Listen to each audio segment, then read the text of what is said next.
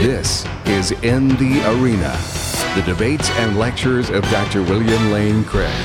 In this presentation, Dr. Craig debates Dr. Marcus Borg on the question Did Jesus rise again from the dead? For more, go to reasonablefaith.org. We are joined now by the moderator, Mr. Kerby Anderson. Good evening. I will be your moderator for this evening, and we are going to, I think, have a very robust debate on a very important topic. I might just uh, mention as we begin that there will be some breaks along the way in case you uh, need to leave. I hope that you will all stay for the entire program, but I understand, uh, given some of the constraints, that some of you may do so. Please try to stay in your seat until we get to one of those breaks, and we'll do our best to uh, try to accommodate you appropriately.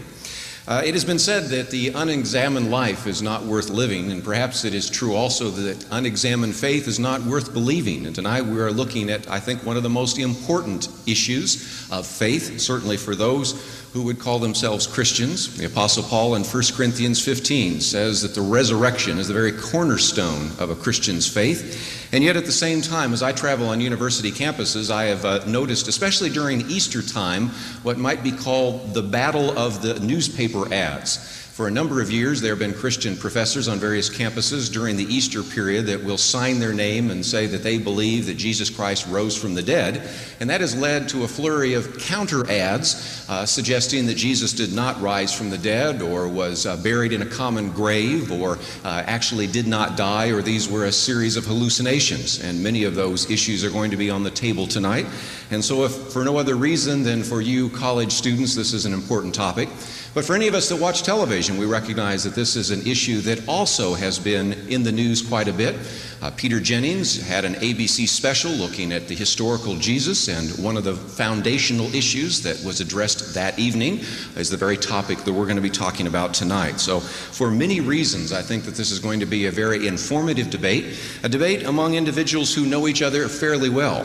Uh, a while back, there was a debate that William Lane Craig did with uh, John Dominic Crossan and uh, one of the respondents was Marcus Borg. Uh, it has been said that for those of us in the local media, every time we hear from one Daryl, we hear from the other Daryl, whether it's Daryl Schmidt or Darrell Bock, and they were going to be providing respondents uh, responses tonight. So I think you're going to have an opportunity to not only hear from scholars in the field, but people that know each other, know each other's arguments, and will probably take that to the next level. If you have your handout, I want to just to help you get a pretty good sense of what we are going to do tonight. In our first major segment, we are going to hear from uh, first Dr. Borg and then Dr. Craig. Each will have 20 minutes for their presentation. Then that will be followed by a rebuttal from each of them. Then we'll have a two minute break that will give you a chance to stand up and stretch. We encourage you to uh, stay at your seats, but again, that is uh, at least one of the breaks we have built in. And then we will hear from Daryl Schmidt and Darrell Bock. They will be giving a response as well. After those responses, we will have another break and we will do two various items in our final segment. One will be a crossfire section. We will put chairs out here and I will ask them questions, uh, try to get some interaction between them as well. And we will also give you, as you will notice there, microphones in the audience, a chance to ask questions. Uh, please let me hasten to add right now we are looking for questions, not sermons. And I'm quite willing, if we need to, to cut a microphone off if it gets too long. So be thinking of your question now. We'll do our best to try to give you some material. We will then close with uh, Dr. Craig and Dr. Borg, and I'll have some final comments. And I thank you for taking out a Monday evening. I know there are many other things that you could do. I am glad that you are here, and I think you will be very glad that you have come as well.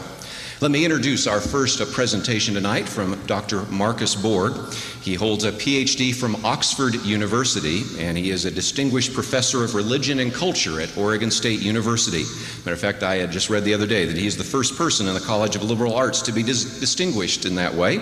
And also, he has been named outstanding teacher at that university and received almost all of OSU's major teaching awards. He is the author of such books as Jesus, A New Vision, and Meeting Jesus Again for the First Time. He's lectured widely in this country as well as overseas in England and Austria, Germany, Belgium, Hungary, Israel, and South Africa. And his books have been translated into German, Dutch, Korean, and French. And I mentioned that Peter Jennings special. Perhaps some of you actually see, saw him on that television program. Won't you please welcome Dr. Marcus Borg?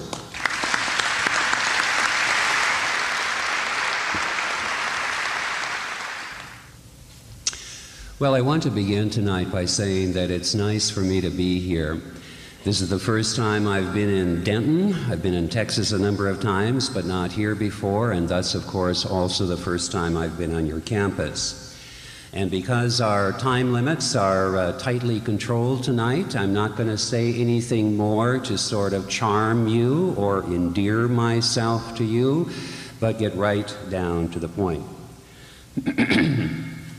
As I see tonight's debate, I trust that it's not really about winning or losing, though it's possible that some of you are hoping for a food fight. Rather, I see it as about deepening our understanding of where we agree and where we disagree, what's at stake in these disagreements, and most importantly, about deepening our understanding of Easter. And there will be three main parts to my opening statement. Part one will be a prologue in which I speak briefly about the nature of the Bible and the Gospels. Part two, the historical ground of Easter. What do I think happened?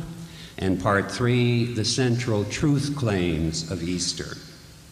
So I turn to part one, a crucial prologue, a foundational issue for our subject tonight, namely the question of how we see the Bible and the Gospels. Are we to see the Bible and the Gospels as a divine product or as a human product? Now, if you see the Bible as a divine product, having some kind of divine guarantee to be factually true, or if you see it as inerrant or infallible, as inspired by the Holy Spirit in such a way so that, so that the Bible is historically accurate in what it reports, then in an important sense, the debate is over. Or more precisely, the debate needs to be about the nature of the Bible. Now, a very important qualifying remark. I am not attributing this view to Bill Craig.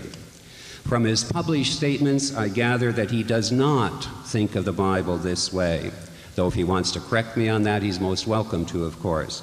So this remark is really addressed to you as an audience and not to Bill in particular. And because of the importance of this question, the rest of my prologue concerns how I see the Gospels, very compactly in two statements. The first statement they are a developing tradition. And I mean two things by that. On the one hand, I mean that all four of the Gospels of the New Testament are written in the last third of the first century. Mark, the earliest Gospel, around the year 70, Matthew and Luke, probably in the 80s, John, probably in the 90s. And thus, Mark tells us how the story of Easter was being told around the year 70. Matthew and Luke tell us how the stories of Easter were being told in the 80s. John tells us how the stories of Easter were being told in the 90s. The second thing I mean when I say they are a developing tradition is that the traditions about Jesus grow and develop from the time of his death around the year 30 until the Gospels are written. They are added to. Uh, they're added to in part because of the early Christian community's ongoing experience of the risen living Christ, and added to as well as the early Christian movement uh, moves beyond the Jewish homeland and into the broader Mediterranean world. That means that the Gospels have both earlier layers of tradition and later layers of tradition. Or to change the metaphor slightly, that means that the Gospels contain minimally two voices the voice of Jesus on the one hand, and the voice of the early Christian communities um, interpreting the significance of Jesus, offering their testimony and witness to Jesus, and so forth. Second statement about the nature of the Gospels. And by the way, what I'm saying here is broadly shared by mainline scholars. These views are not idiosyncratic to me, okay? And so I'm reporting out how this is seen within what we might call moderate to liberal biblical scholarship.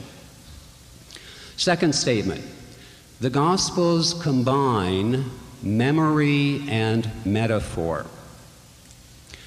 Or, they combine history and metaphor, or the same thought expressed with two more phrases.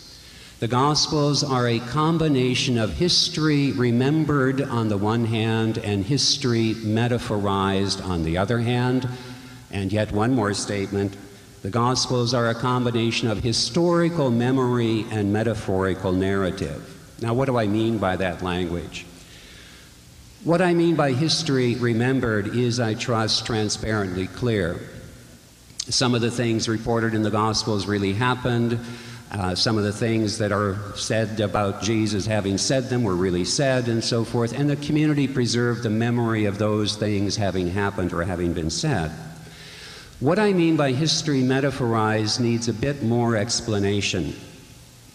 I divide history metaphorized into two subcategories. The first subcategory, kind of an ugly word coming at you here, the metaphorization of something that happened. Quick example Jesus really did make a final journey to Jerusalem. That's the history part of it.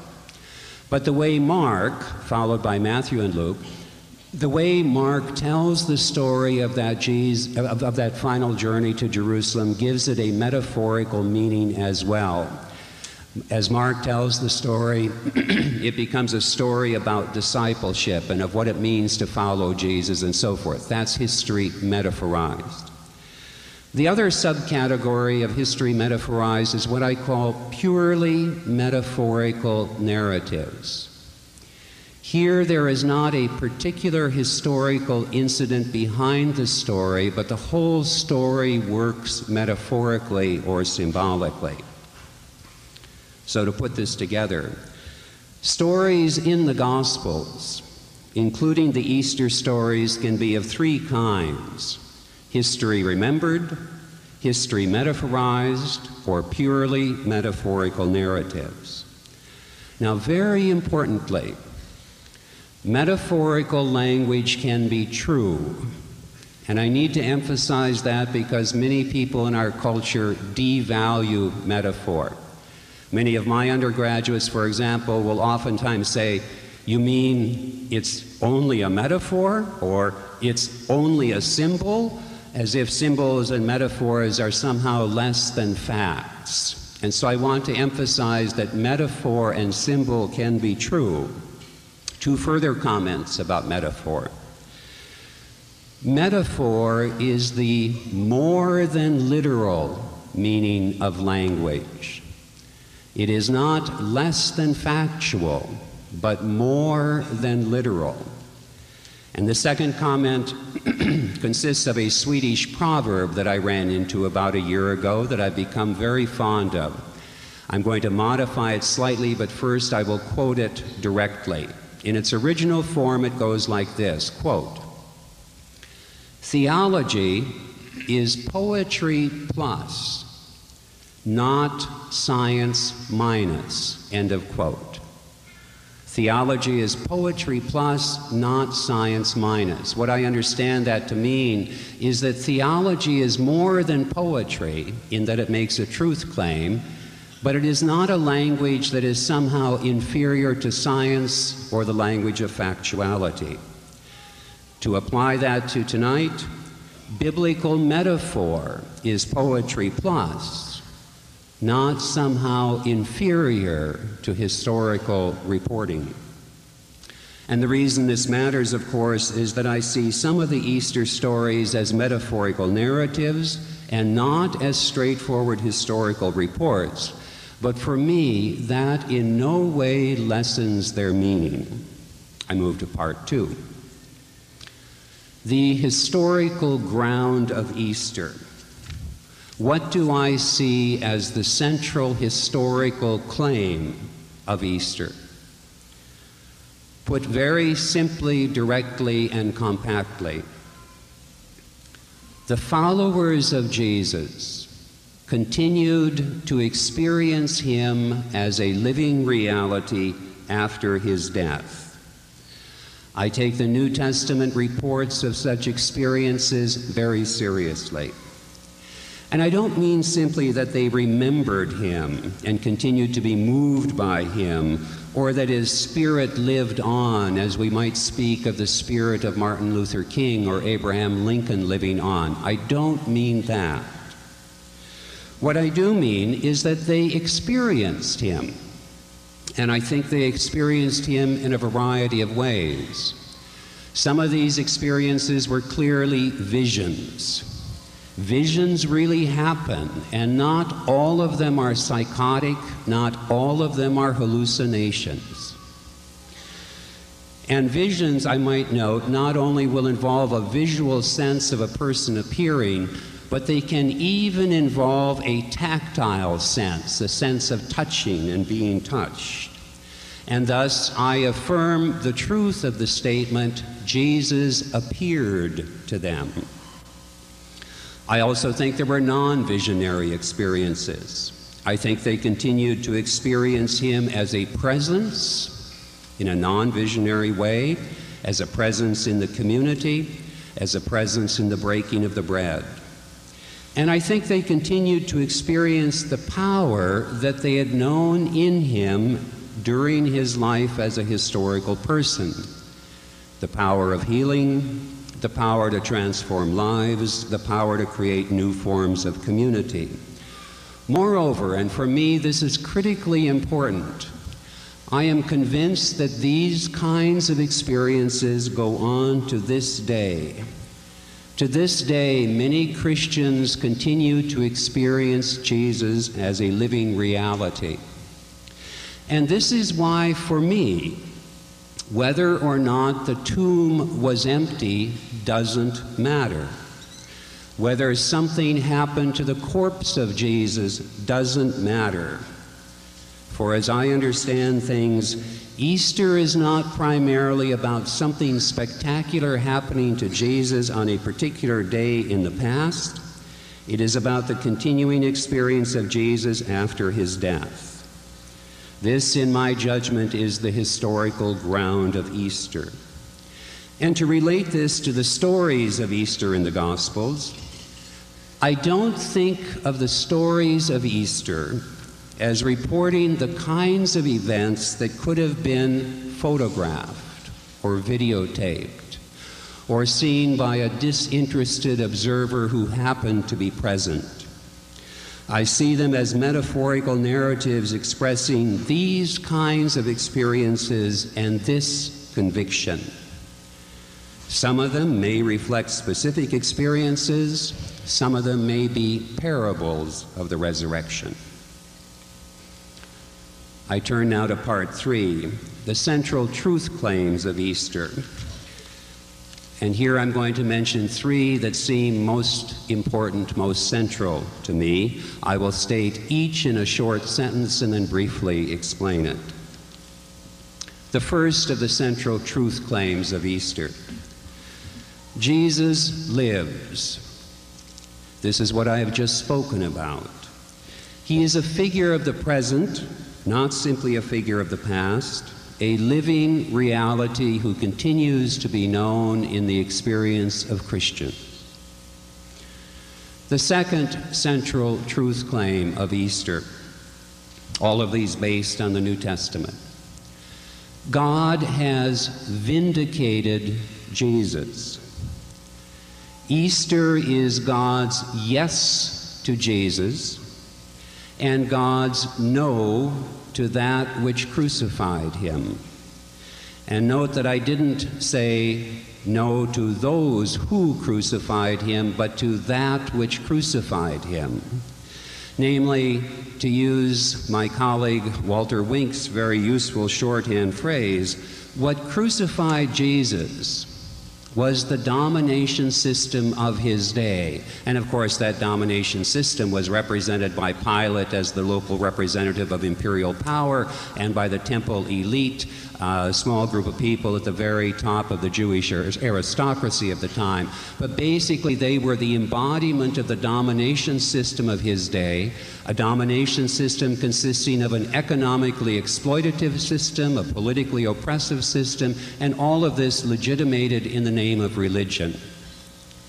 Easter is God's yes to Jesus and God's no to the domination system. The third of the central truth claims of Easter, a three word sentence Jesus is Lord. Now, this is closely connected to my previous claim.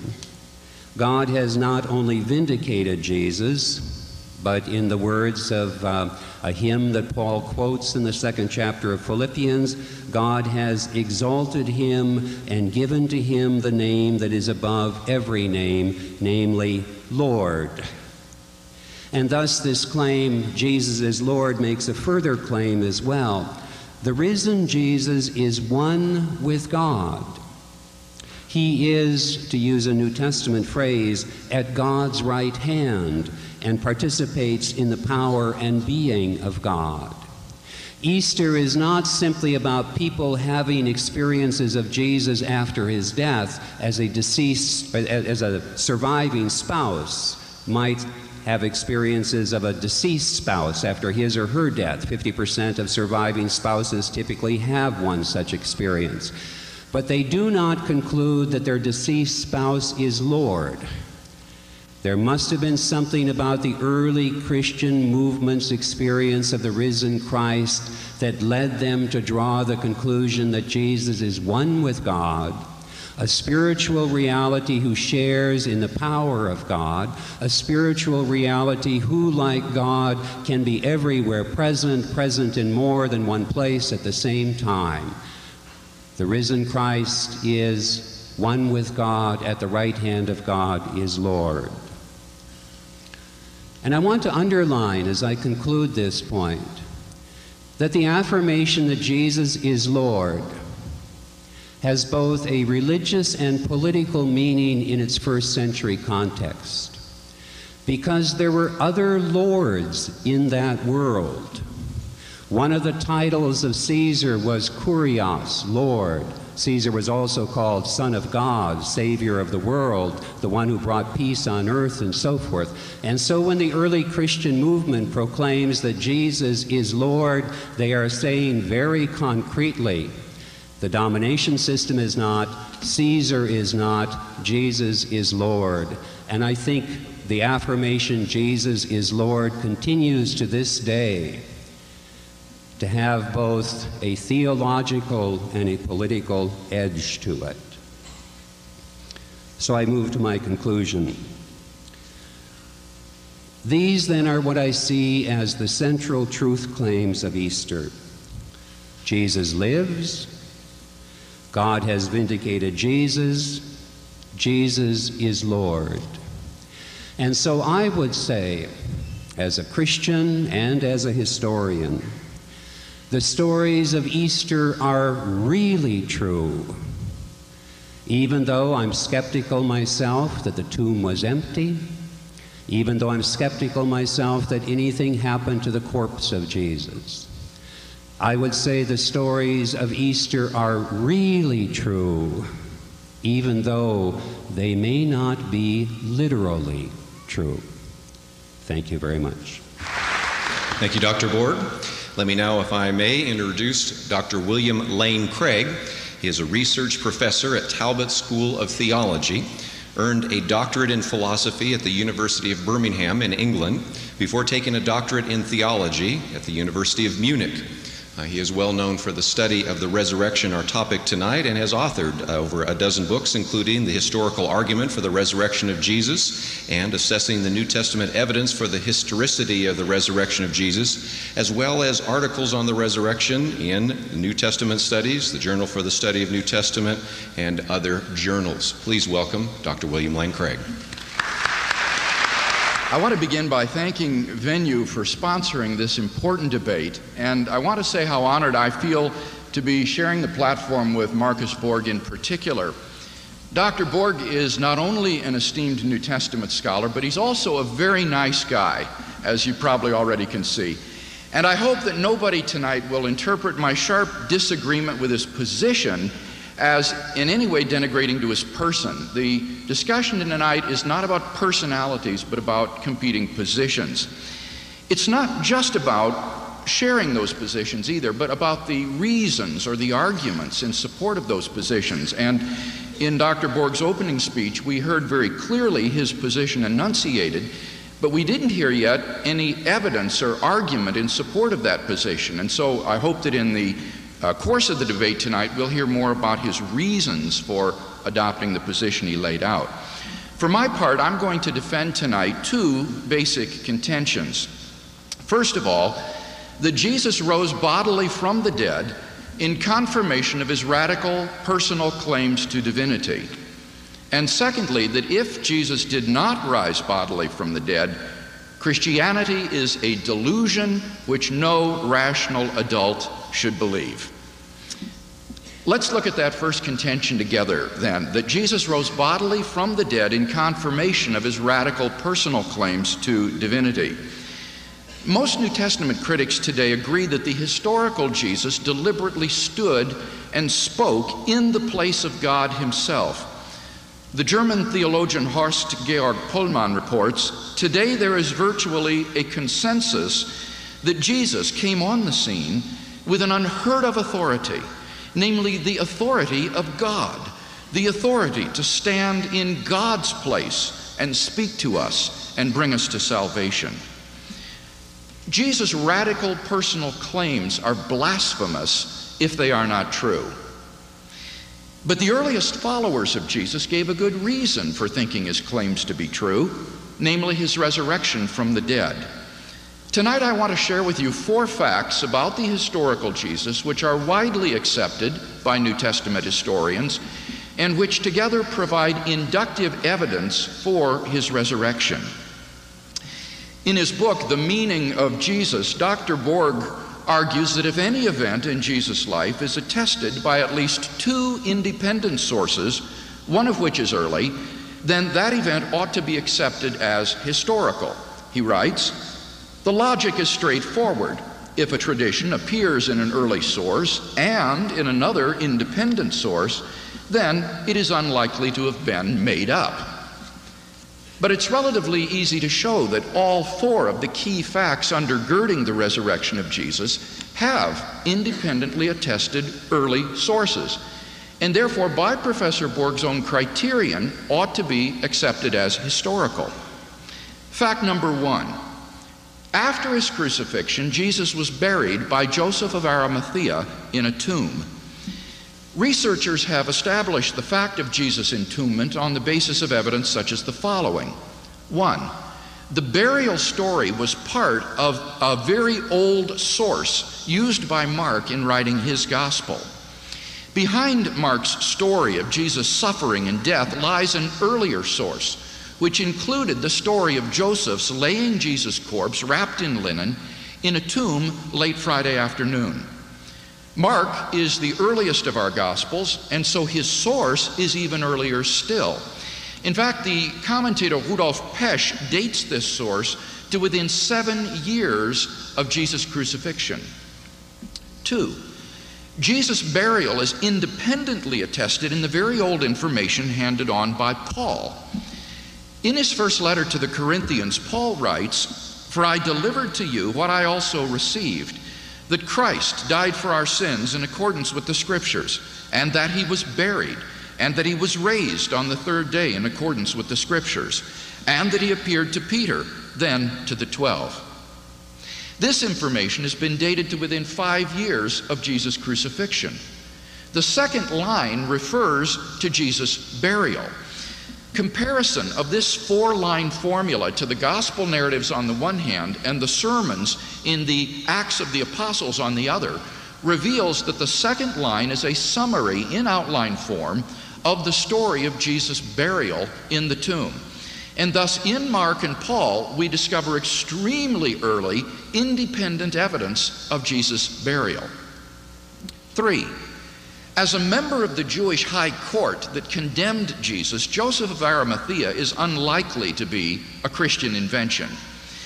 There was an understandable hostility in the early church toward the uh, Jewish leaders who, in Christian eyes, had engineered a judicial murder of Jesus.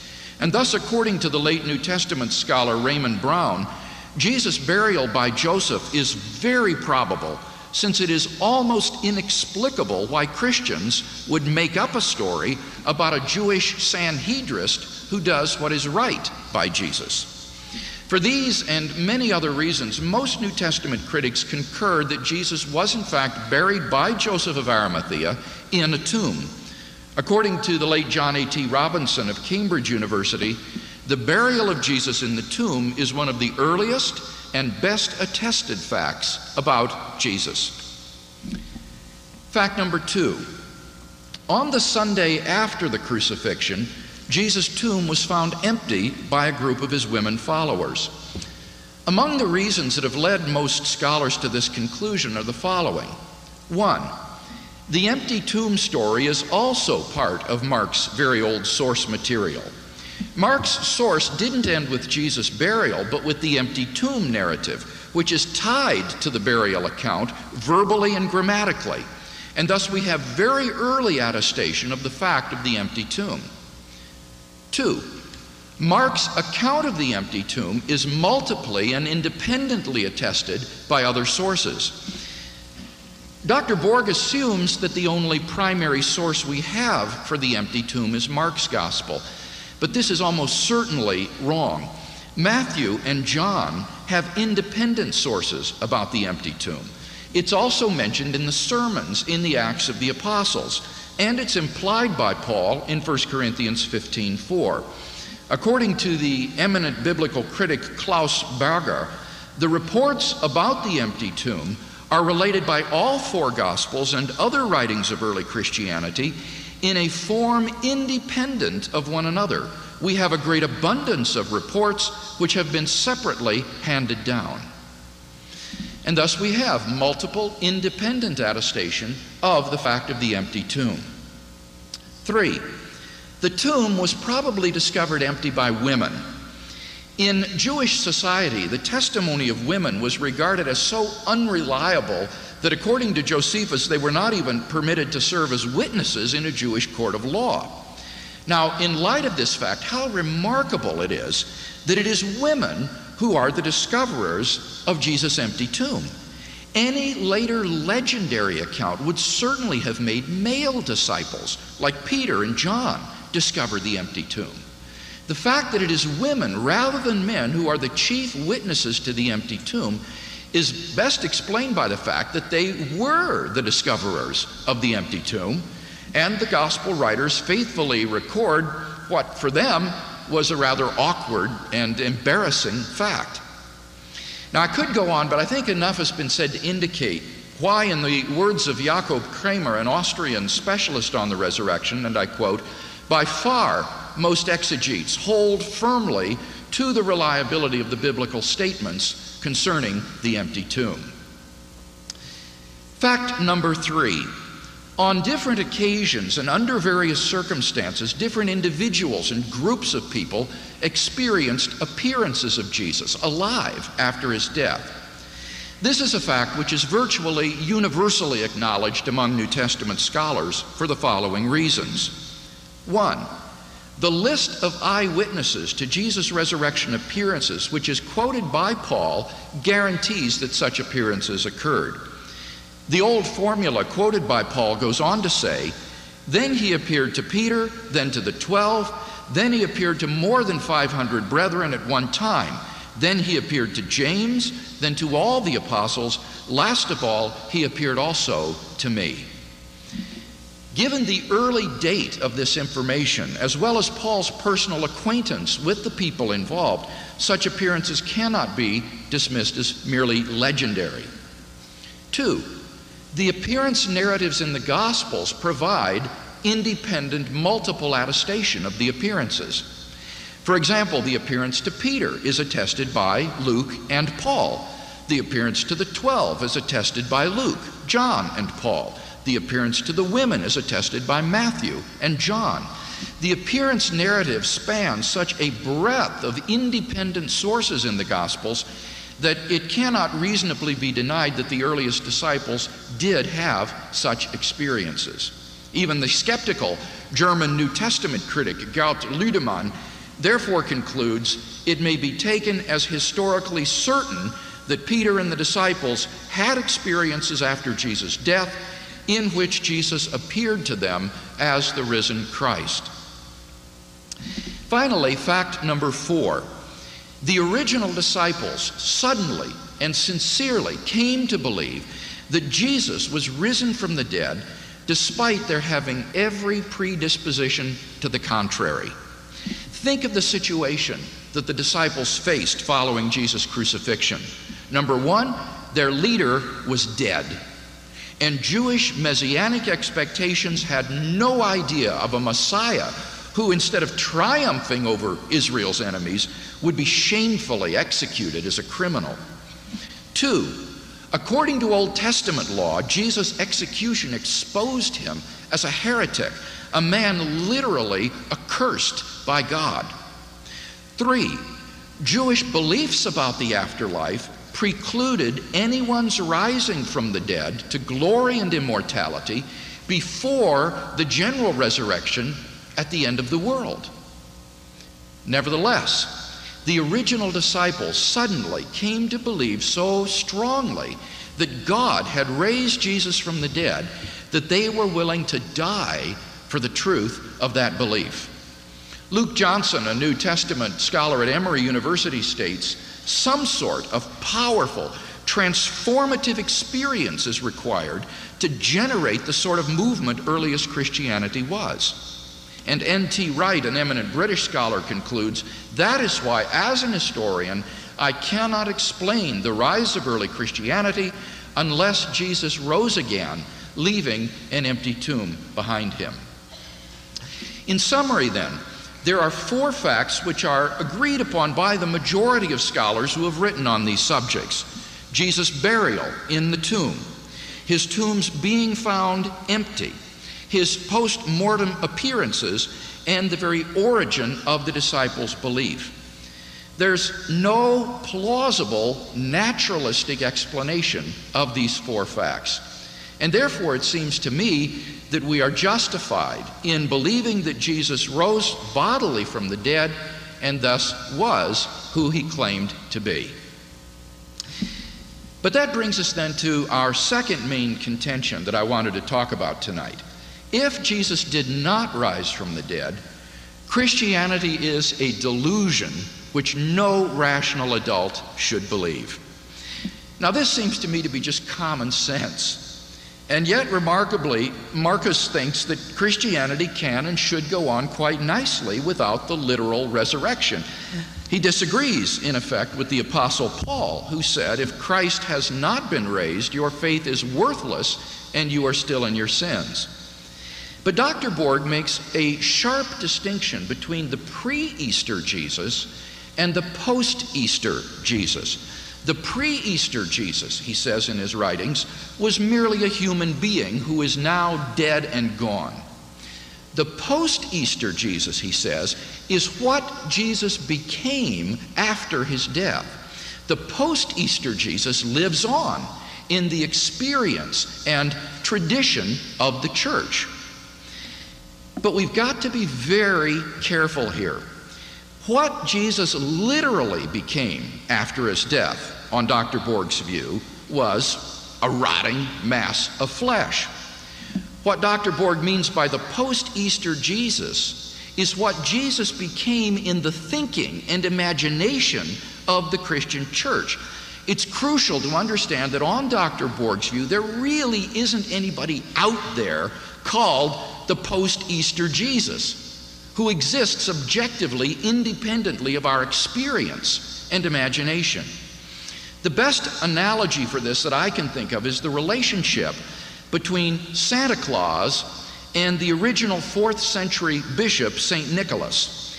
Nicholas was the real person who lived and died. Santa Claus is an imaginary figure who, though very real in the experience of small children, does not actually exist. Now, while rational adults might believe in some of the things that this imaginary figure symbolizes, like, say, the spirit of giving, we wouldn't believe in him. Now, in the same way, if Jesus didn't really rise from the dead, we might believe in what the post Easter Jesus symbolizes, say, love for others, but we wouldn't believe in him. We wouldn't worship him or pray to him or think that he loves us, because that would be letting ourselves be deluded by our own imaginations. Now, despite his very misleading Christian language, I think that on Dr. Borg's view, the post Easter Jesus is just a symbolic figure. When Dr. Borg affirms Jesus is Lord, or Jesus lives, or God has vindicated Jesus, he doesn't regard these statements as literally true. Rather, these statements are metaphorical. And Dr. Borg says, I affirm these metaphors to be true. But now we come to real problems. Now, think with me now, stick with me here. What is required for a metaphor to be true? If I come in out of the rain and say, it's raining cats and dogs out there, what does it mean to say that this metaphor is true? Well, it means that there is a literal truth which this metaphor figuratively expresses, namely, that it's raining hard outside. Without such a literal truth at its core, a metaphor is just a meaningless combination of words. If I come in and say, it's raining zebras and armadillos outside, then unless I can state some literal truth, which these words figuratively express, then they're not a metaphor at all, but just nonsense. Thus, metaphorical truth presupposes literal truth. No literal truth, then no metaphorical truth either. So, the crucial question is what literal truth is expressed by statements about the post Easter Jesus, like Jesus is risen, or Jesus loves me, or Jesus lives? Well, here Dr. Borg faces what I think is an insuperable problem. For he says that there are no literal truths about God. He thinks God is ineffable meaning beyond all rational thought. He writes, God is ineffable. God is beyond all images, physical and mental. All our thinking about God are attempts to express the ineffable. The ineffable is beyond all our concepts, even this one. But that entails that there is no literal truth expressed by his affirmations about the post Easter Jesus. Therefore, they're not metaphors, they're nonsense. But it gets even worse, for it's incoherent to say that God is beyond all our concepts. For if none of our concepts applies to God, then even the concept of ineffability does not apply to God. But if the concept of ineffability does not apply to God, then God is not ineffable after all. And thus, Dr. Borg's view is self refuting. If it's true, then it's false. And Dr. Borg seems to realize this when he says, God is beyond all our concepts, even this one.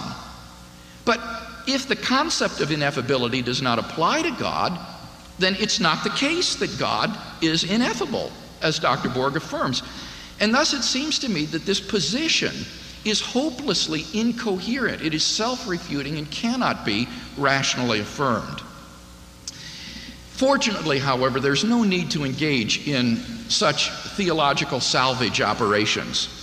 The historical facts undergirding the bodily resurrection of Jesus are well established and generally agreed upon. The post Easter Jesus is the pre Easter Jesus, risen from the dead and gloriously alive today.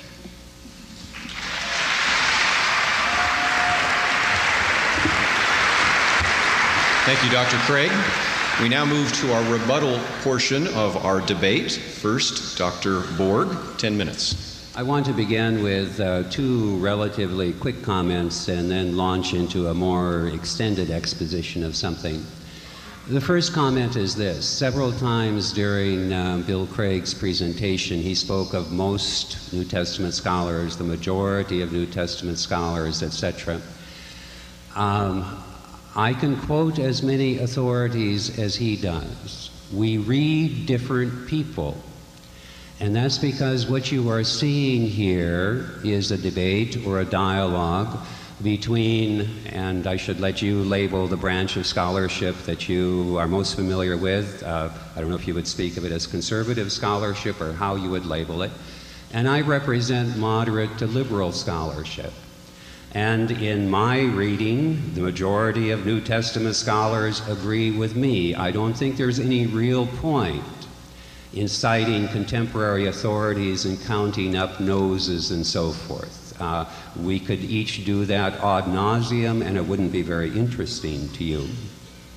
Second quick comment he has also said that I've offered no evidence or argumentation for my position.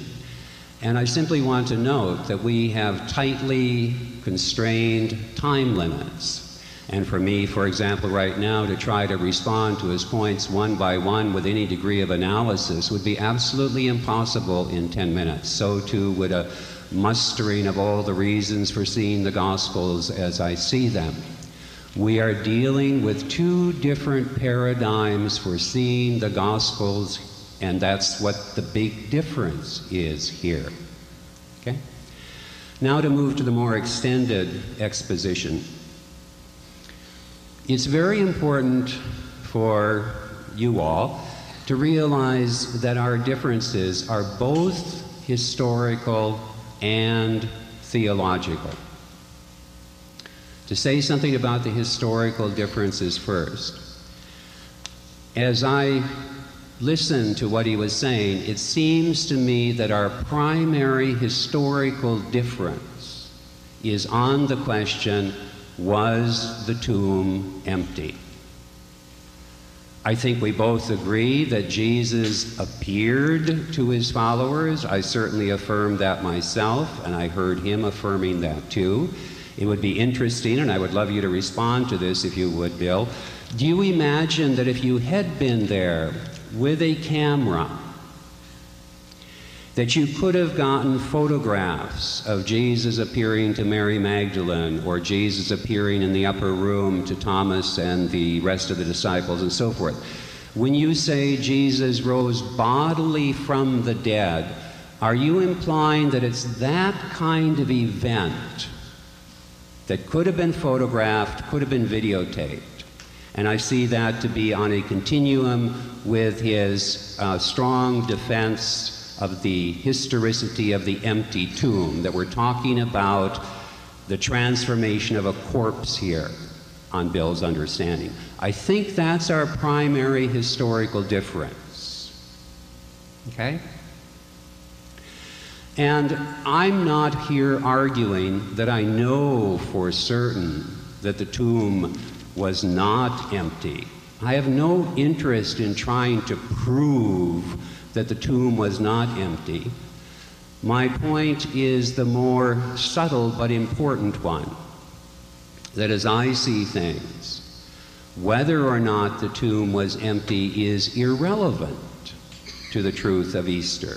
And then I would go on to say, I think affirming that the tomb was empty and that the cause of that is a supernatural intervention by God that transformed the corpse of Jesus in a way that has never happened anywhere else or to anybody else. I think that affirmation does create problems.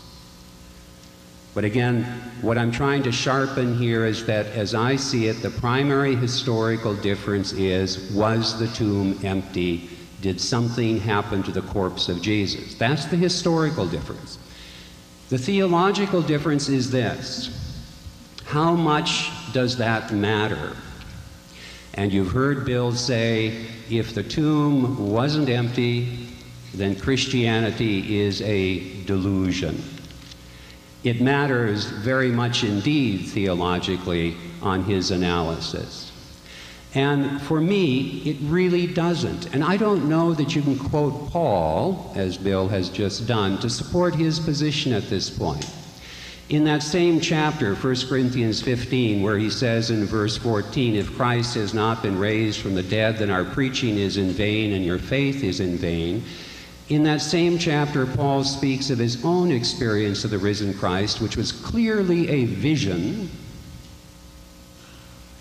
And he even puts his own experience in a list with the experiences of the others, implying that they had similar kinds of experiences to his own. And then later in the chapter, when Paul addresses the question, with what kind of body are the dead raised? Paul explicitly denies that it is the physical body, the flesh and blood body, and speaks instead of a spiritual body. So Paul unambiguously affirms a bodily resurrection, but says it's a spiritual body. And I'm very, very comfortable with that. Bill has also suggested that my understanding of metaphor kind of doesn't work.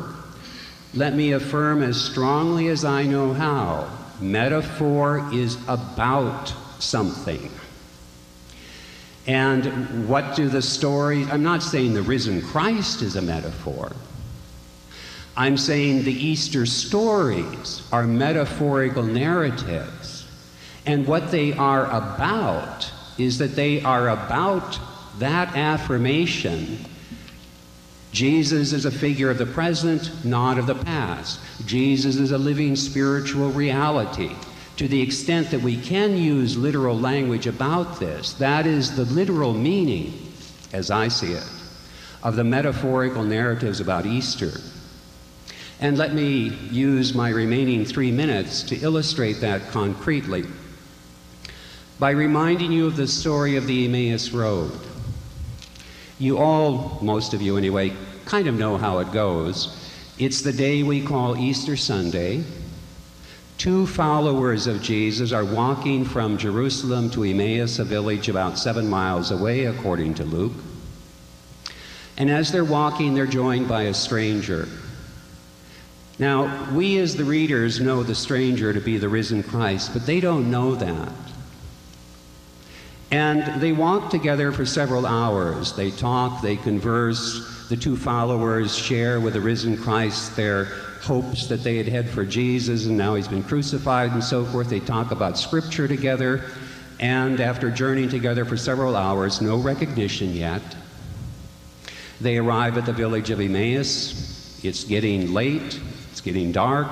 The stranger is about to leave them, and they say to the stranger, Stay with us, for it is evening and the day is far spent. Or, in the words of the King James Version, abide with us, fast falls the eventide. The darkness is coming on, stay with us. And so the stranger agrees. They go in, they still haven't recognized him. They sit down for a meal. He ta- the stranger takes bread, blesses it, and breaks it. And then we are told their eyes were opened and they recognized him in the breaking of the bread. And then you know what happens. He vanishes from their sight. Now, if you had had a video cam, do you think if you had been there, you could have photographed the three of them traveling together, recorded the conversation, and so forth? Uh, you only have to ask that question, I think, to begin to wonder maybe it's not that kind of story. Maybe it's a metaphorical narrative, a symbolic story. And the truth of that story, I would say, is this the risen Christ journeys with us, whether we know it or not, believe it or not, realize it or not, and yet there are those moments of recognition and according to the story itself, those moments sometimes come through Scripture, they sometimes come through communion, Eucharist, the Mass, whatever you call it in your tradition, and they come in other ways as well. The literal truth of that story is the risen Christ is a figure of the present who continues to be known to this day. Thank you.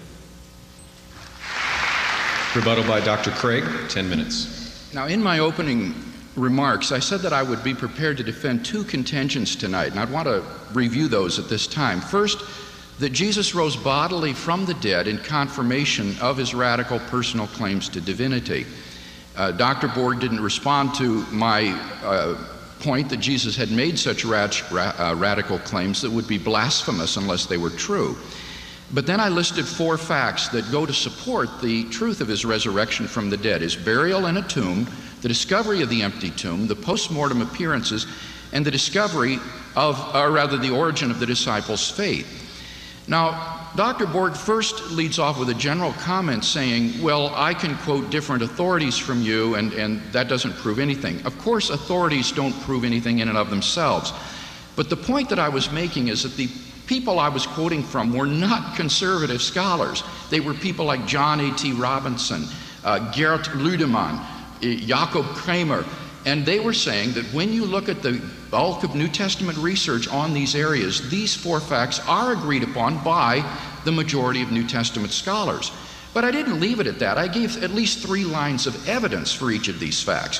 For example, remember that Dr. Borg said in The Meaning of Jesus that multiple independent attestation is a sufficient condition for historicity, all things considered. But then I showed that the burial in the tomb is part of Mark's pre. Uh, uh, Mark's passion source, that it's independently attested in Paul, and that there are good reasons to think that Joseph of Arimathea buried Jesus. I then discussed the empty tomb and showed how it was also part of Mark's source, was multiply attested in the Gospels, and that it was the empty tomb was probably discovered uh, by women. So I've given specific evidence that needs to be addressed if we're to think that these are in fact uh, not true. Now, Dr. Borg says that the main difference from us, between us is the historicity of the empty tomb. He agrees with the appearances. Well, I think that's a fair statement, partially, but realize what that implies. It also implies that Dr. Borg disagrees with the burial narrative of Jesus. Because if Jesus was buried in the tomb by Joseph of Arimathea, then the site of Jesus' grave was known in Jerusalem to Jew and Christian alike. And it would have been impossible for a movement founded on belief in the resurrection of the dead man to arise and flourish in Jerusalem in the face of a closed tomb, an occupied tomb. And therefore, he's got to deny not only the historicity of the empty tomb, but also the burial story. Moreover, he's got to give some sort of account of the origin of the disciples' belief that Jesus was risen. It's not enough just that they experienced the continuing presence of Jesus with them.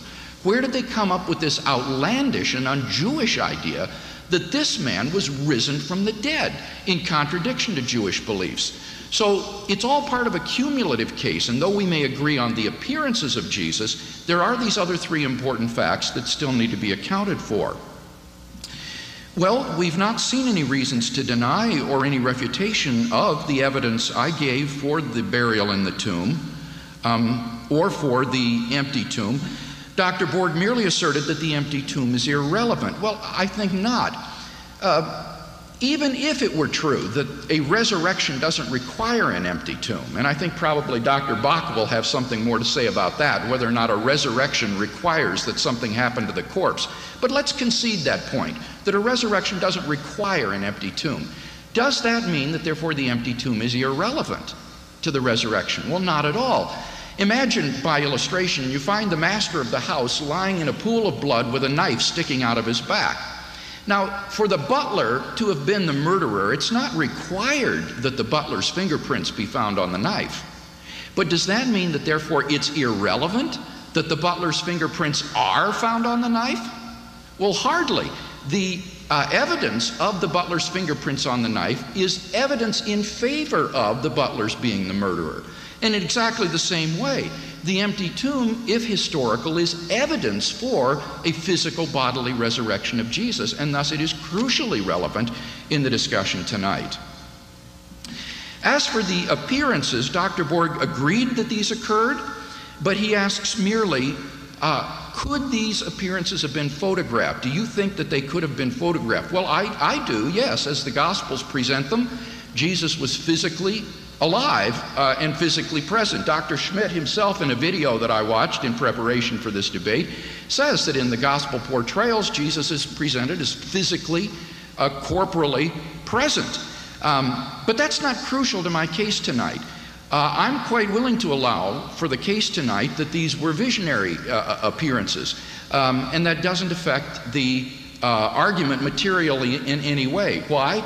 Well, because in Paul's doctrine of the resurrection body, the resurrection body, the spiritual body, is historically continuous with and therefore numerically identical with the body that was crucified and laid in the tomb. In 1 Corinthians 15, Paul uses the metaphor of sowing and raising four times. He says, It is sown in weakness, it is raised in power, it is sown in dishonor, it is raised in glory. There's numerical identity. He uses four times the pronoun this. This perishable nature must put on the imperishable. This corruptible must put on incorruption, showing again continuity. Paul also says in 1 Thessalonians 4:16, "The dead in Christ shall rise first. He says in 1 Corinthians 15 52, the dead will be raised. He means by this the dead in the graves. These are the object of the resurrection. Notice also that in the Old Testament, the resurrection is always the resurrection of the mortal body, especially the bones. And that's why Jewish funerary practices were to preserve the bones of the dead uh, until the resurrection at the end of the age. So even if you have purely visionary appearances, nevertheless, it implies a physical resurrection of Jesus because the resurrection body is uh, numerically identical and historically continuous with the uh, earthly body. Finally, the origin of the disciples' belief. Again, uh, Dr. Borg showed no way in which the disciples' uh, shattering experience of the crucifixion could have been overcome without these transformative experiences of uh, Jesus being alive from the dead. So I think we've got good inductive grounds for believing in the fact of Jesus' resurrection. Now, what about my second contention? If Jesus did not rise from the dead, then Christianity is just a delusion which no rational person should believe. Here I argued that metaphorical truth presupposes literal truth. But on Dr. Borg's view, there are no literal truths about God, and therefore there are no metaphorical truths about God either, and specifically no truths about the post Easter Jesus. Now, here, Dr. Borg seems to be backing away from his position that there are no literal truths about God. He says a metaphor is about something. Well, yeah, statements about Santa Claus, for example, are, are, are about something. But what literal truth lies behind them. In his writings, Dr. Borg is very clear about this. For example, in his book, God at 2000, written just last year, he says, I have learned that God is ineffable, that is, beyond words. The sacred is beyond all our concepts and images. No language is capable of expressing the mystery that is God. God is beyond all words and concepts. If you can name it, if you can put it into words, you are no longer talking about it. So it's very difficult to me to understand what literal truth is expressed in these statements about the post Easter Jesus, like Jesus lives or uh, Jesus loves me or, or, so forth. Is, is Dr. Borg ready to back away from his claim that there are no literal truths about God and to affirm that there is a literal truth behind these metaphors? Now, if he is, then this is the follow up question I want to ask. How do you know what is the literal truth behind these metaphors? How do you know that you've got the right interpretation of these metaphors? Dr. Borg compares in one writing the appearances of Jesus to Elvis appearances. What's the difference between Elvis appearances and Jesus appearances? This is what he says. What differentiates the experience of Jesus after his death from Elvis sightings is that there is something about the experience of the risen Christ that leads to the affirmation Jesus is Lord. Notice the difference is not that there's an objective reality in one case but not the other. Neither experience has an objective referent. The only difference lies in the quality of the experience itself. One leads you to make these metaphorical statements that Jesus is Lord. But of course, the other one leads you to metaphorical statements that Elvis is the king. So, what is the difference between these two types of statement. I, I, fail to see how you can find what the literal truth is behind them. So, apart from the historical resurrection of Jesus, it's very difficult to see why we should prefer Dr. Borg's Jesus to David Koresh's or Jim Jones or, or any sort of Christian cult that gives its own interpretation to these metaphors of the post Easter Jesus. N.T. Wright, I think, has aptly said that historical facts prevents faith from becoming fantasy. Historical facts prevent faith from becoming fan- fantasy. And that is exactly what is lacking, I think, in Dr. Borg's interpretation of the post Easter Jesus. We now move to our response section. We will have first an opportunity to hear from Dr. Daryl Schmidt. He is the chairman of the Religion Department at Texas Christian University. Dr. Schmidt. I side with Mark Borg's commitment to take it seriously. I've tried to think of some metaphors, some analogies, some ways of understanding that. I read the New York Times when I want to find out about the news. Not that I completely distrust the local Dallas Fort Worth papers, but I'm a New York Times reader. I take it seriously. I think there's accurate reporting, especially on the front page. But I also like to read the columnists. Now, I appreciate the difference between what I'm told and what I'm reading in those two kinds of materials while I may agree with both. Likewise, I find as a biblical scholar and especially a scholar of the Gospels that there's wisdom in the tradition preserving for me four different Gospels. Gospel, of course, means good news. This is not a simple claim that we are merely reporting something and happen to have seen it differently. To take the four Gospels seriously is to appreciate the different kind of narratives that they are. How those narratives came to us is important to acknowledge. Uh, Jesus was not an author. We don't know what he himself directly would have put down had he been scribal. Rather, his followers, his disciples, remembered his best memorable sayings and repeated them but they also experienced events associated with Jesus. But another colleague has uh, taught me an important lesson in uh, creating a little aphorism.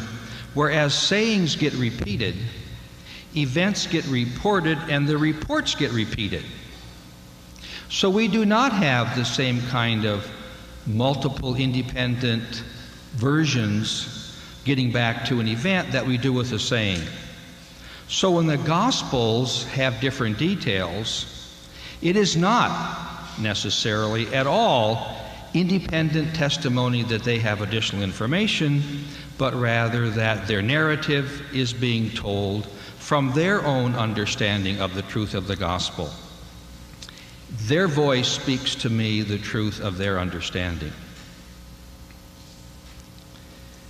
Luke's preface, in fact, Luke was not a disciple, was not himself a direct follower of Jesus, and says that many others had attempted to compile a narrative, and he studied these things closely for some time, beginning with eyewitnesses and ministers who passed this on.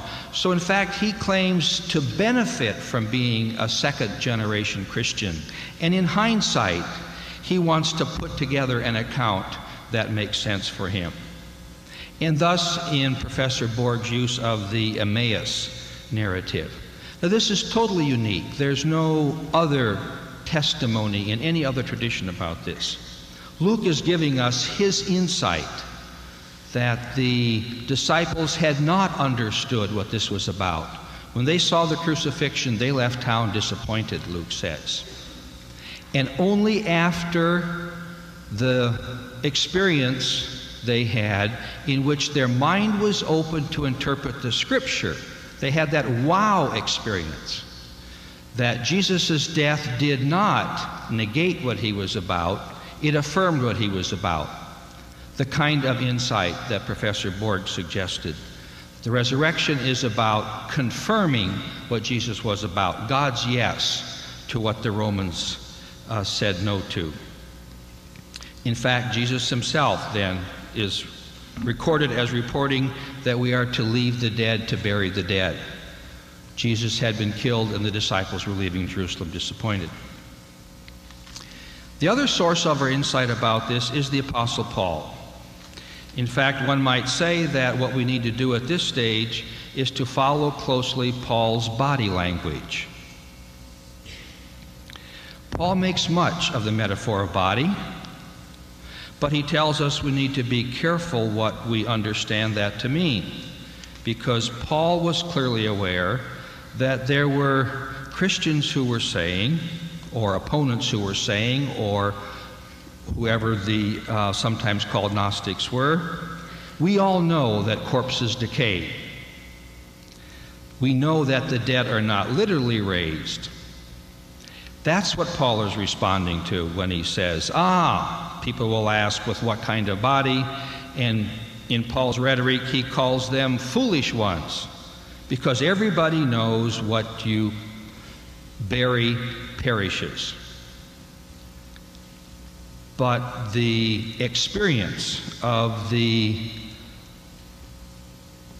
what reality that Paul wants to talk about requires that he uses the metaphor of body as well. What he then talks about is his faith in the Creator whose creation is all in bodily form. So Paul is in fact not making the connection between the uh, direct continuity between the two, but if one believes in the general resurrection of the dead, which Paul did, that requires that surely to participate in that, we must have transformed bodies to be present with God. The metaphor there is, is heavenly, to be with God in heaven. That is going to require transformed bodies. I think it's quite clear from Romans, uh, from 1 Corinthians 15, that Paul is in no way imagining the same body. In fact, Paul is pretty clear flesh and blood cannot inherit the kingdom of God Paul is not interested in the material substance, the flesh and blood material substance of these bodies. He is interested in a in using body as a way of talking about what for him is the reality of the resurrection. It is as real for him in his thinking about it as the flesh and blood. That's um, a real metaphor for Paul. And what does he base this on? The reality of his own visionary experience. Now, we need to appreciate that for Paul, that was approximately two years after what we call Easter. And yet, Paul says that was the same experience that Peter had, the Gospel of John says that Mary had. Paul puts himself in continuity with their experience. Much different kind of experience much later, but yet at the same time the same experience. Paul, in presenting this to us, knows nothing about an empty tomb, no evidence for that tradition till much later. Paul is interested in the reality of Jesus alive in his life, which he experienced later, in continuity with. Emmaus Road experience, unique experience told in Luke. Gospel of John, Mary Magdalene in the garden, unique to the Gospel of John. In fact, it is each author's creative ability to express the reality of what that means for their community of faith. They present the truth of the experience they have of that reality. How should I, as a Christian, respond to the difference in all of these accounts, the four Gospels and Paul.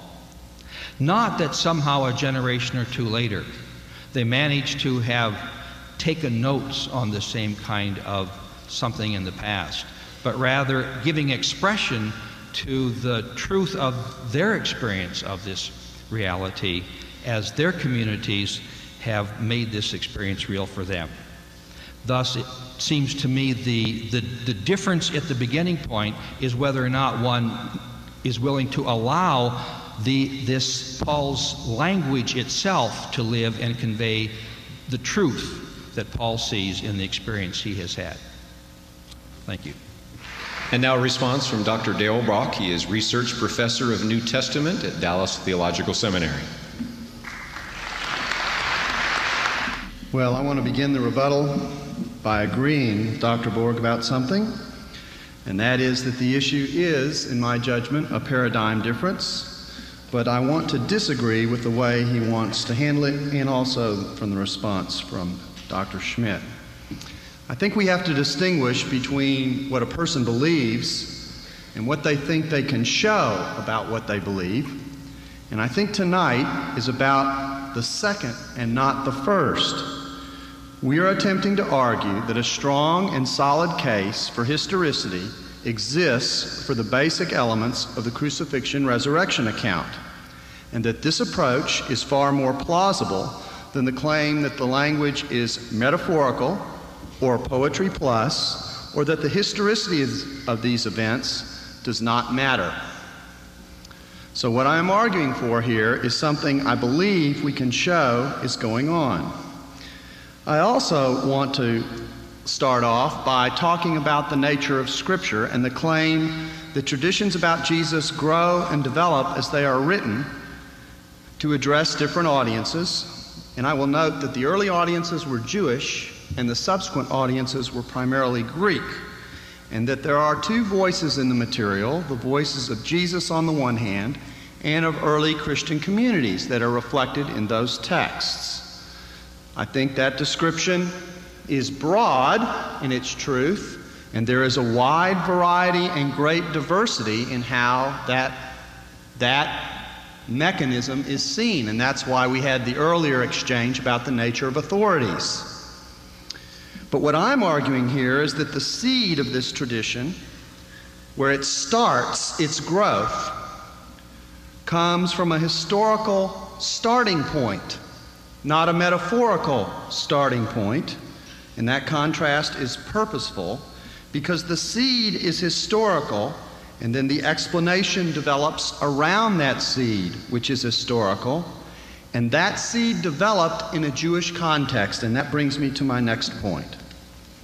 You see, one thing that hasn't been said yet tonight is that in Judaism, there was not a belief previous to Jesus' resurrection that an individual would be resurrected in history and in time apart from a belief in a generalized resurrection for all at the end of time.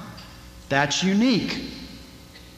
There is no Jewish text that we have that creates the metaphor of the mere poetry plus approach on a historical ground that we know of. Now, resurrection was not the general term for life after death. There were various approaches to resurrection. There was the option of immortality of the soul. This is mentioned by Philo in On Abraham 258. It's mentioned in Josephus in his Jewish War 3 372 when uh, he talks about the immortality of the souls and he says he's talking like a philosopher. Uh, it's mentioned in Second Maccabees as well. We also have the picture of bodily resurrection. Bodily resurrection is noted in the metaphor of Ezekiel 37, the teaching of Daniel 12 2, and texts like 2 Maccabees 7, 9, 11, 22, 23, 29. I want to mention these historical texts because it's important that when we construct metaphors and worldviews, we understand the context in which they were constructed. Let me repeat again. There is in Judaism no view that one person would receive the resurrection while the rest of history continued unchecked. And never is the word resurrection used in Judaism for something essentially non concrete, which gets to the nature of the body question.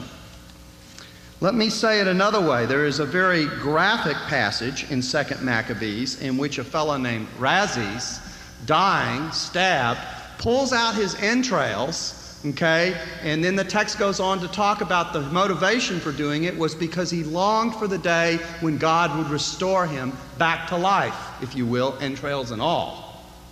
That's a very physical picture of resurrection.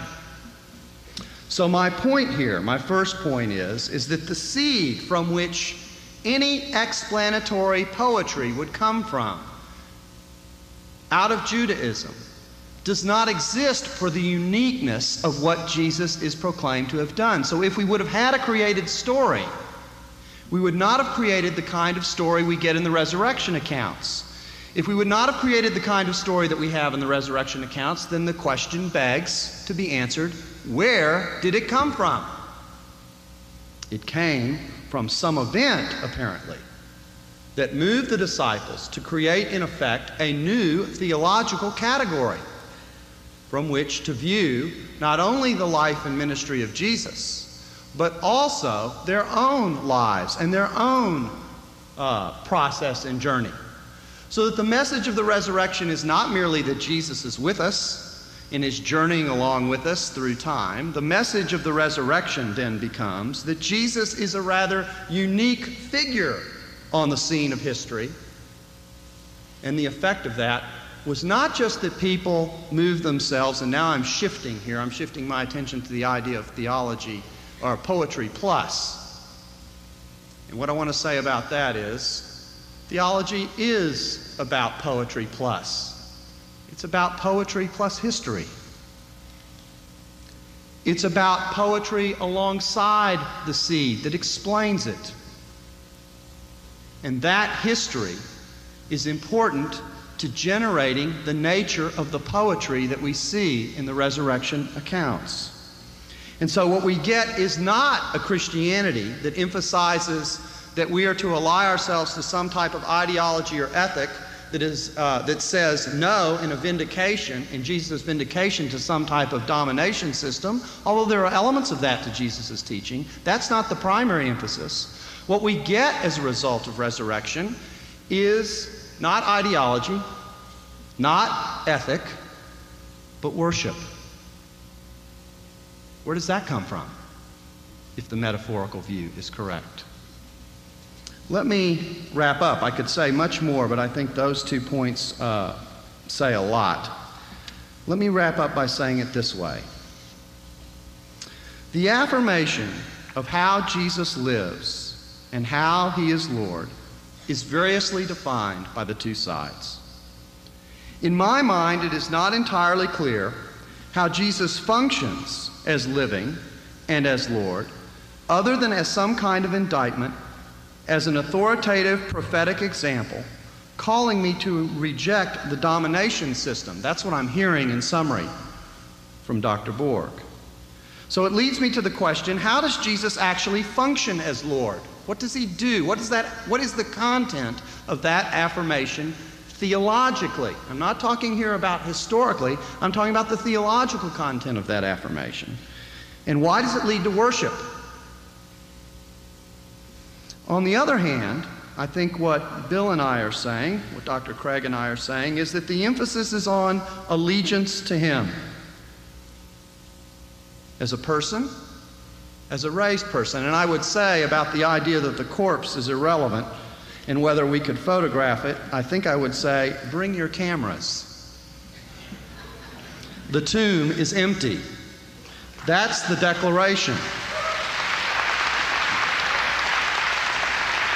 More than that, I would say that however we interpret the metaphor of the doubting Thomas, what's behind the metaphor is touch this. It's the opposite of the old hammer rap song, can't touch this.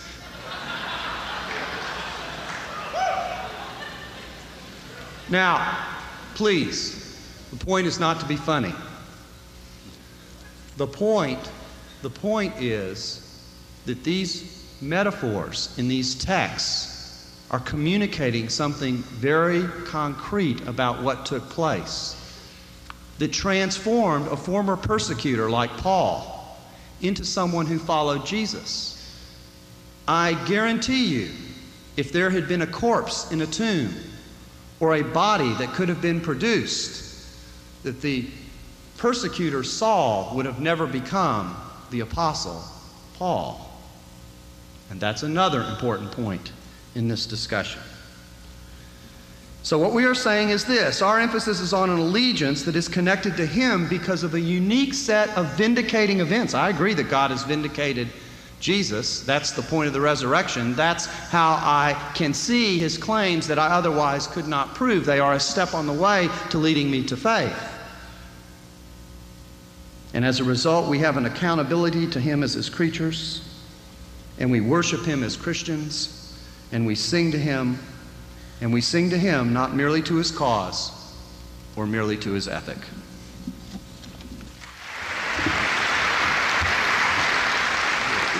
Let me begin by um, maybe bringing this question to Dr. Craig or Dr. Bock. Uh, just a few minutes ago, we heard Dr. Schmidt talk about the fact that oftentimes we have an event then we have the recording of the event, and from that point in time, it's the repeating of the rec- record.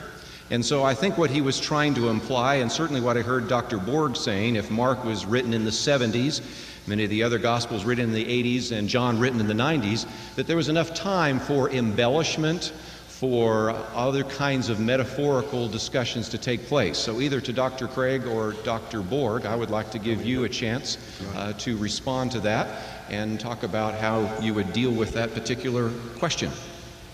Well, let me open up by saying that although my um, time frame for the authorship of these events is slightly tighter than the suggestion of 70s to 90s, I think we're probably looking at, at 60s or late 50s for Mark to 90s. I don't think that's the major point at issue. Uh, what we have between the various accounts in the Gospels, it seems to me, are uh, reflections grounded in tradition. And I like to use this illustration. If you talk to my wife and I about our courtship, we don't always share the same details about what led to our getting married. I may see certain things as important, she may see certain things as important. It isn't automatically the case that the mere nature of differences simply indicates that someone has uh, created or embellished or told their story in a, in a creatively fresh metaphorical way. It could simply be the fact that one person either recorded or recalled other elements about the event vis a vis another person. And the same can be true in the tradition. Uh, and we have clearly various strands working in the tradition. All people working in the New Testament recognize this. They're commonly isolated into four groupings when we talk about the synoptics Mark, Q, M, and L. Mark for the material unique to Mark, Q for the teaching material shared between Matthew and Luke, M material, material unique to Matthew, L material, the material unique to Luke. So everyone is working with that, although when we come to the Passion material and the Easter material, there is also recognition among most New Testament scholars, and I don't think this is debated as conservative or liberal issue, that there is a history in that tradition of development that is somewhat distinct from what we see in the rest of the Synoptic Gospels. I make the point about those details simply to say that it's not merely the case that we have one account and someone comes along and says, you know what, I'm not happy with Mark, so I'm going to slap in some additions and, and say something more. I think the, the uh, development of the tradition and the reflection of the tradition is more complex than that and has tradition strands that we have to uh, take into account or are operating or in play. Dr. Craig? Well, I would just want to add to that. That was why, in the cases I presented it, I kept trying to drive back to the sources behind the Gospels to press these as early as possible. The source that Mark used for the burial and empty tomb narratives, the information Paul hands on in 1 Corinthians 15. By driving back behind these sources, or to these sources behind the New Testament documents, you close that window during which legend has opportunity to develop. And also, the four facts that I mentioned uh, concern only the core of these narratives, not the secondary or circumstantial details. So it's quite consistent with what I shared that you might have embellishment in the secondary circumstances uh, of the narratives, but the historical core is preserved. While we're talking about the historical narratives, maybe for Dr. Borg and Dr. Schmidt, as I understand, uh, Dr. Craig was uh, making a statement that at least the source for Mark could go all the way back to within, say, seven years of the resurrection. Um, if indeed you accepted that, uh, how would that affect your view? It's a little difficult to imagine someone carrying on a story that uh, seven years ago during the Clinton administration that uh, 5,000 were fed on the south lawn of the White House by a little boy's lunchbox. Can you respond? A um, couple comments uh, here. Again, a reflection of the different scholars we read. I must admit, I have never read a scholar who has argued that Mark is using an early source that we can push back to within 10 years or so. And any reconstruction of a pre Markan source for the Easter story is highly speculative. As speculative as anything you think I might have done tonight, okay? Okay. Second comment is this I agree completely that if my wife and I shared our stories of our courtship, we would tell it slightly differently and all of that. and, uh, but it wouldn't deny the fact that there was a courtship and a lot of this stuff happened. But with the story of the empty tomb, the issue, and again, I can't demonstrate one or the other of these, and I don't think you can either. The issue is not do we have several different people remembering the empty tomb, or is the story of the empty tomb itself created as a parable of the resurrection? Now, when I say a parable of the resurrection, uh, what I mean is, how do you say Jesus is not a figure of the past? Jesus is not in the land of the dead. One marvelous way you could do that is to tell a story about going to his tomb and they find the tomb empty. And in Mark's gospel, the message of the angel, and in biblical stories, almost always the function of an angel is to tell you what's going on in the narrative. The angel says, He is not here, He is risen. That's what the story of the empty tomb as a parable of the resurrection would mean. You won't find Jesus in the land of the dead. He is a figure of the present, a living reality who continues to be known. And again, I want to underline I think the only significant historical difference between me and Darrell and uh, Bill is is the empty tomb crucial? I realize that's a theological question too, but I think that's the big issue. So I'll just stop with that. Darrell? Just the remark about whether uh, there are any scholars who push the tradition back. Raymond Brown's magisterial study on the death of Jesus about the empty tomb tradition tied to Joseph of Arimathea argues that it reflects a tradition that goes back a decade or two decades within the I, time. I, I heard source as written source. Did I misunderstand Well, when you are, said are a source? Are you saying that you don't think there was a pre-Markan passion story? I, I, I'm just asking for clarification. When you said source, I heard you to mean written source. Were you not, it's- saying no, written I'm source? It, it could be oral tradition, but Then that might that would that would change my saying I've never read a scholar who's argued that. Yeah. Okay. Now, Yeah. uh, with regard to the other matter um, and the nature of the material, we are in total agreement that one of the key points of difference between us is the importance of whether or not the empty tomb mm-hmm. was empty. That's the point of all the Jewish evidence that I brought forward. It was to say that if we created a story out of the historical background that we're talking about, we would not create an empty tomb story that ends with the note, He is risen. Because we don't get an individual raised by himself apart from the general resurrection of the end time in Judaism. There's no context to create that story. I'm arguing that that is an evidentiary basis for arguing that it is more plausible to think we have a historical account on our hands than we have, if I, I, I, I want to take your language seriously, than that we have poetry plus. Mm-hmm.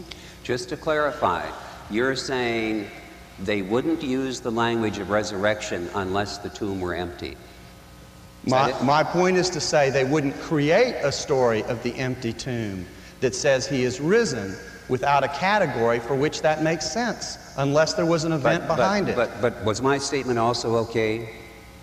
That, that you can't explain why they would use the language of resurrection unless the tomb was empty? Is, is, is that part of your argument? That's part of my argument, could, yes. could I qualify that?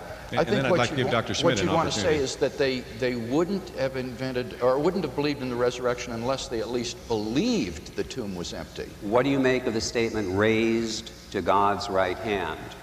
well, I That think isn't dependent upon Jewish understandings of resurrection of the time. Oh, that's true, but, but the question is what kind of understanding existed of that language before we got to the time of Jesus? It's my uh, recollection about Jewish understanding of these texts that they were applied to the possibility that some kingly figure of some kind would be given some position of authority at the time of the resurrection and at the end. Okay, so we're still in the same cycle, if you will. Hezekiah, for example, is, is, uh, is suggested in the Midrash to Psalm 110 as the referent for that text. So, uh, so in Jewish thinking, we're still in the same world, and we are not where we are at with Jesus being raised. Let me give Dr. Schmidt an opportunity to respond. Two comments. Um, one would be, again, the earliest account we have is Paul. Nowhere does Paul have any mention of a tomb. And while silence itself doesn't prove it couldn't have been, it surely suggests that is not the founding event that started this whole tradition. Paul knows nothing about a tomb. What Paul knows is the experience he had. And the paradigm Paul has to interpret that is his belief in the resurrection. Nowhere in Judaism does talk about resurrection of the body. Paul uses the body metaphor to explain the reality of what he has experienced.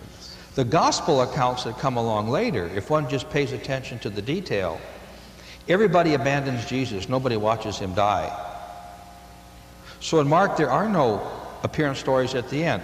The parable that Mark refers to, actually, it's a misnomer to call them empty tomb stories. There's always somebody there.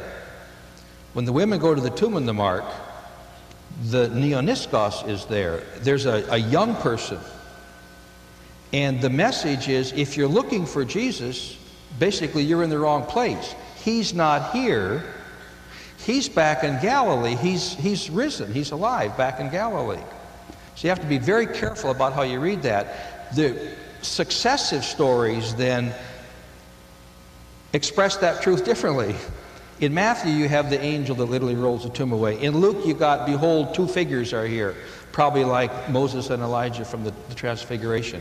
Every writer, every teller of the truth of this okay, imagines go. it and pictures it differently. There's, there's no, uh, what, irreducible core that lies behind these. I'd like to come back on part of what you said on the point about Paul not mentioning the empty tomb. This kind of argument from silence, I think, is extremely tenuous. Uh, for example, if certain Corinthians hadn't been abusing the Lord's table so that Paul re was required to reprimand them, we would have no reference in Paul's extant literature to the Lord's Supper. And there would probably be modern theologians who would say, well, Pauline churches didn't celebrate the Lord's Supper. But because the historical accident that these Corinthians were getting drunk at the Lord's Supper, we have a reprimand for Paul, and so we know he knew about it. Now, in the case of the, the empty tomb, I, as I said, I think that Paul implies the empty tomb in two ways in, in 1 Corinthians 15.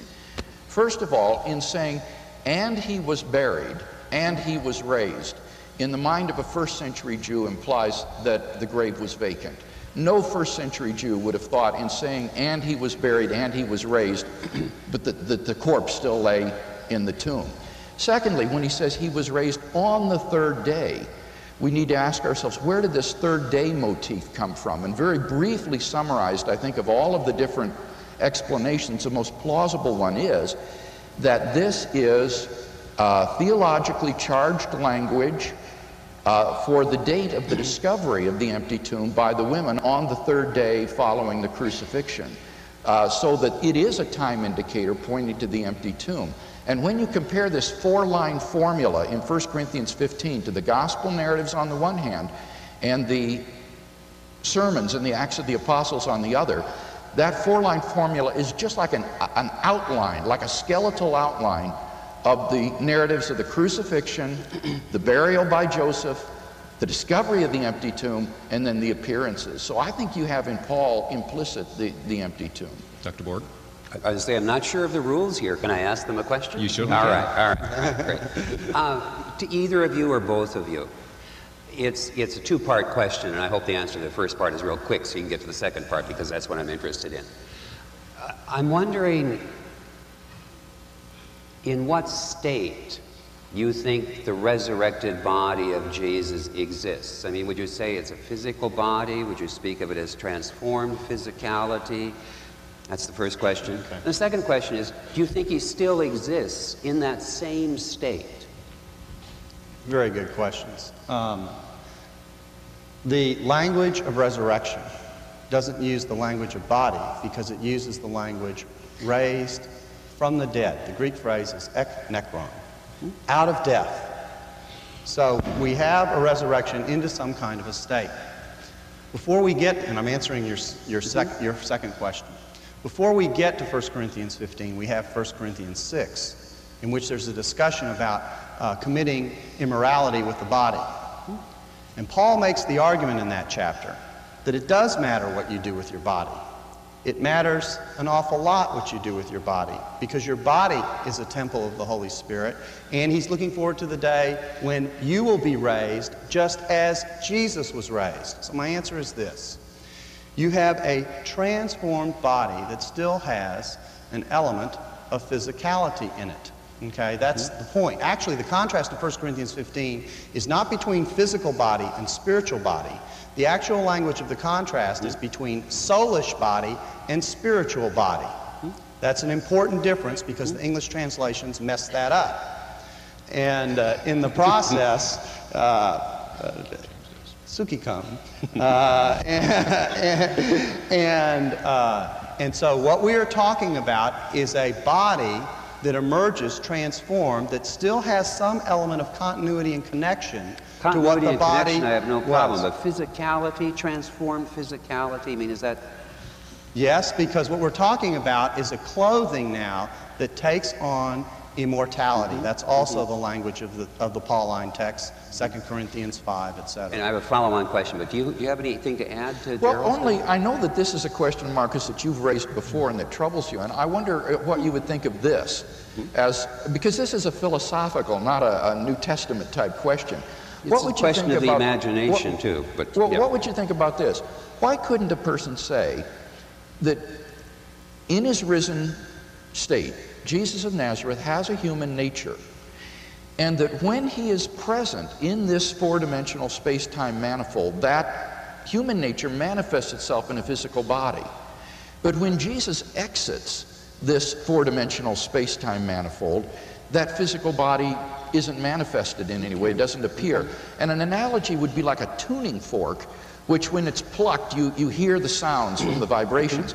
If you put that vibrating tuning fork in a vacuum jar, it's still vibrating, mm-hmm. but it won't manifest itself in the form of any sound. Now, why couldn't Yeah. you say something like that with Sure. respect to the Now- now- human now, nature would you be happy with this way of putting what you just said? That the risen Christ, when not present in this four dimensional space time manifold, I'm trying to use your language here, that the risen Christ, when not visible here, then exists in a non physical kind of way, but sometimes manifests as a presence that can be seen, even touched in this world. Like in the resurrection appearances. Yeah, I mean, but is, is that Yeah, I- a fair I- paraphrase back? I, I think so. That's what I'm suggesting. Why Okay. wouldn't that be That's a fine plausible with me. view? That's fine with me. I got no problem with that at all. Okay. But I don't think that's a physical body. Well, yeah, because when Christ is present here, then, then it's manifested as a physical body that has a weight, extendedness, materiality, and so so you forth. could weigh the risen Christ manifesting himself? Excuse me? You could weigh the risen Christ manifesting himself? I think yeah. you said he has weight. Yeah, yeah, that's right. I mean, I, I, Even, even today. Daryl Schmidt, in his video on the, on the resurrection, talks about how in these appearances Jesus eats fish in front of the disciples. And Daryl says at that point, This is too weird for me. I mean, it's very clear that this is a physical body that, that you know, except. So, why not think of it that way? That seems to me to make sense. For more information and resources from Dr. Craig, go to reasonablefaith.org.